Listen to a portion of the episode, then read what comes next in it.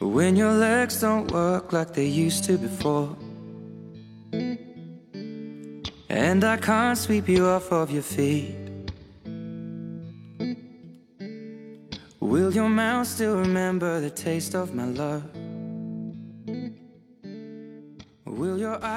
Hi everyone，欢迎来到今天的江山国际英语，每天一句英语口语。我是 Kathy。So today we're going to learn a sentence. Don't take it personally. Don't take it personally. Don't take it personally. Don't take it personally. OK，注意 take it 有一个连读，因为我们说 take 是以辅音的 k。 结尾的，我们说的都是发音，不是字母。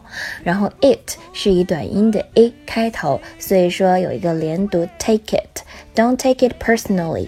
至于 personally 这里是一个副词，它的形容词是 personal，个人的、私人的，有点类似于我们说的私人的 private，private。For example, it's a personal question. It's a private question.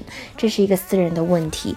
在国外呢，像是 salary payment 工资，这个是私人问题；还有就是 age 年龄，也是一般不会问的私人问题。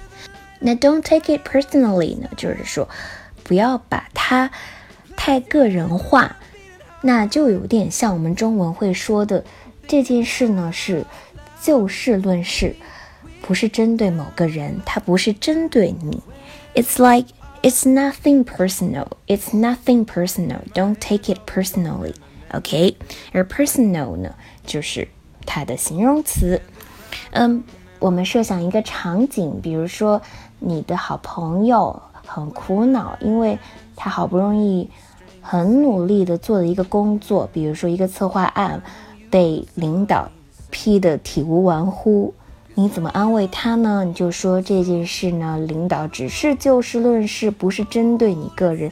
Don't take it personally, girl. It's nothing personal. It's not about you, the person. 不是关于你这个人。It's just about the work. 只是这个工作而已，跟你这个个人没有任何关系。那同义的句子呢？我们可以说，Don't be so sensitive. 不要太过敏感哦。Don't overthink.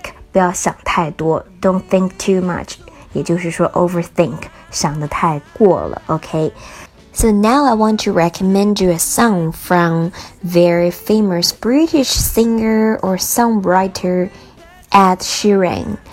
艾德希兰，一个很有才的英国创作型歌手的一首《Think Out Loud》。其实这首歌呢，他是想说一个。 在心里想的很多，想大声说出来，所以不是 speak out loud，而是 think out loud。非常好听的一首歌曲，Let's enjoy the music. See you next time. Bye bye.